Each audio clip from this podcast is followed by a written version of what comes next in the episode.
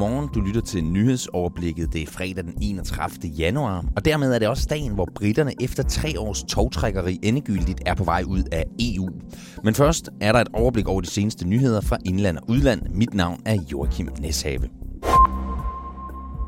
Jeg begynder med, at de første danskere, der befinder sig i den virusramte region Hubei i Kina, ser ud til at være på vej til Danmark nu.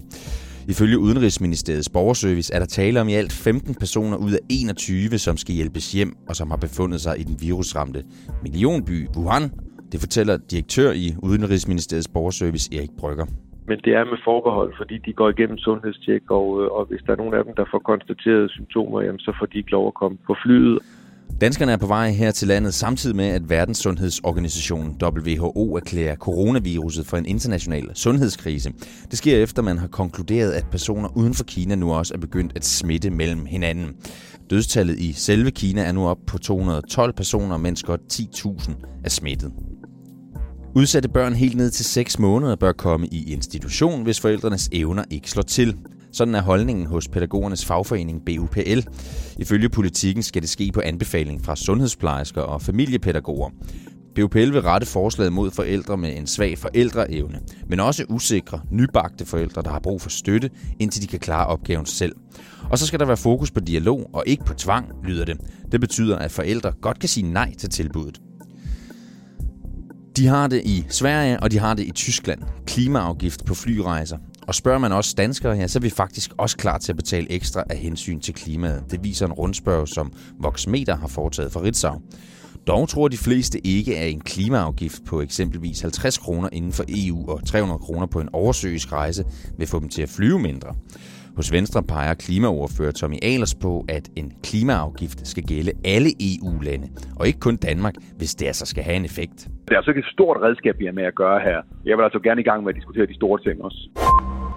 Og så kigger jeg lidt op ad dagen, for det er i dag, at Storbritannien træder ud af EU efter et årlangt tilløb. Men inden det bliver endegyldigt, befinder britterne sig i en overgangsordning frem til 1. januar næste år. Derfor vil hverken britterne eller os danskere mærke noget til det Brexit, der kommer til at ske lige forløbigt. Faktisk skal Storbritannien i praksis opføre sig, som var det stadig et medlemsland.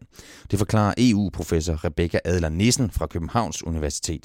Det skal følge EU-reglerne, og hvis der kommer en EU-dom, så skal de også leve op til den. De er stadig med i 12-unionen og det indre marked, så for den almindelige borger og for den almindelige virksomhed, så vil man ikke kunne mærke forskel. I mellemtiden skal Storbritannien og EU's lande så forhandle om de her individuelle aftaler nu. Og der er nok at tage fat i, siger Rebecca Adler Nissen. Der er hele handelsdelen, så er der fiskeri, som fylder rigtig meget. Så er der sikkerhed, terrorbekæmpelse, asyl- og immigrationspolitikken, certificeringer osv. osv. osv. osv. osv. Alt mulige spørgsmål skal man nå at dække, og det kan man jo ikke på 11 måneder. Og det er der, den store hovedpine er. Men hvis britterne med premierminister Boris Johnson i front får det, som de gerne vil have det, så får det altså også stor betydning for både virksomheder og privatpersoner her i landet. Så skal vi regne med, at danske virksomheder betaler 12, og at man ikke er med i det indre marked. Det vil sige, at man for eksempel køber et eller andet på Amazon UK, så har du ikke de samme rettigheder til at reklamere varer osv. Det betyder også noget, at hvis du bliver syg i Storbritannien, så skal du have tegnet forsikring. Det vil være et helt andet forhold. Det er ligesom at tage til USA, eller måske endda endnu længere væk. Men det er ikke sikkert, det er der, det ender. Rebecca Adler Nissen vurderer nemlig, at der skal indgås en del kompromiser med lynets hast. Boris Johnson har skrevet under på, at han ikke vil forlænge overgangsperioden her. De vil jo gerne have alle de goder fra det indre marked. Det kræver så også, at man er villig til at underlægge sig for eksempel nogle fælles regler om dyrevelfærd, miljøstandarder, forbrugerbeskyttelse. De der certificeringer holder EU ret stærkt fast i, for det er det hele kernen i det indre marked, man har de her fælles spilleregler. Så må ikke, at britterne overvejer en ekstra gang, om ikke de bliver nødt til at æde nogle af de her regler. Selvom Brexit først egentlig eksekveres som et år, når de her individuelle landsaftaler er kommet på plads, så fejres det alligevel i London i aften, hvor Nigel Farage holder Brexit-fest på Parliament Square. Og så er det i morgen lørdag, at Alternativet stemmer om, hvem der skal overtage posten som partiets politiske leder, efter Uffe Elbæk stopper. Det sker ved et øh, ekstraordinært landsmøde, hvor Alternativets medlemmer skal vælge mellem de seks kandidater, der er. De mest kendte navne er Alternativets medstifter Josefine Fock og partiets politiske ordfører Rasmus Nordqvist. For at vinde skal en kandidat have over 50% af de afgivende stemmer.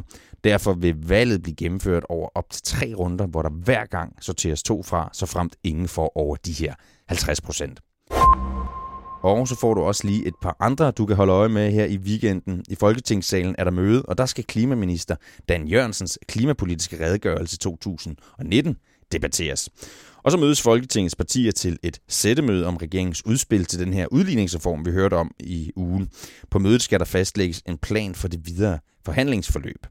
Og i morgen lørdag så samler DR sammen med 12 af landets største humanitære organisationer ind til børn på flugt. Det er det, der hedder Danmarks Indsamlingen. Morgen og formiddagen byder på byer i de nordlige egne, ellers tørt vejr med sol enkelte steder. Senere kommer der regn vestfra, og vinden den bliver jævn til hård. Temperaturen i dag den ligger sig mellem 5 og 9 grader. Mit navn det er Joachim Neshave. God weekend.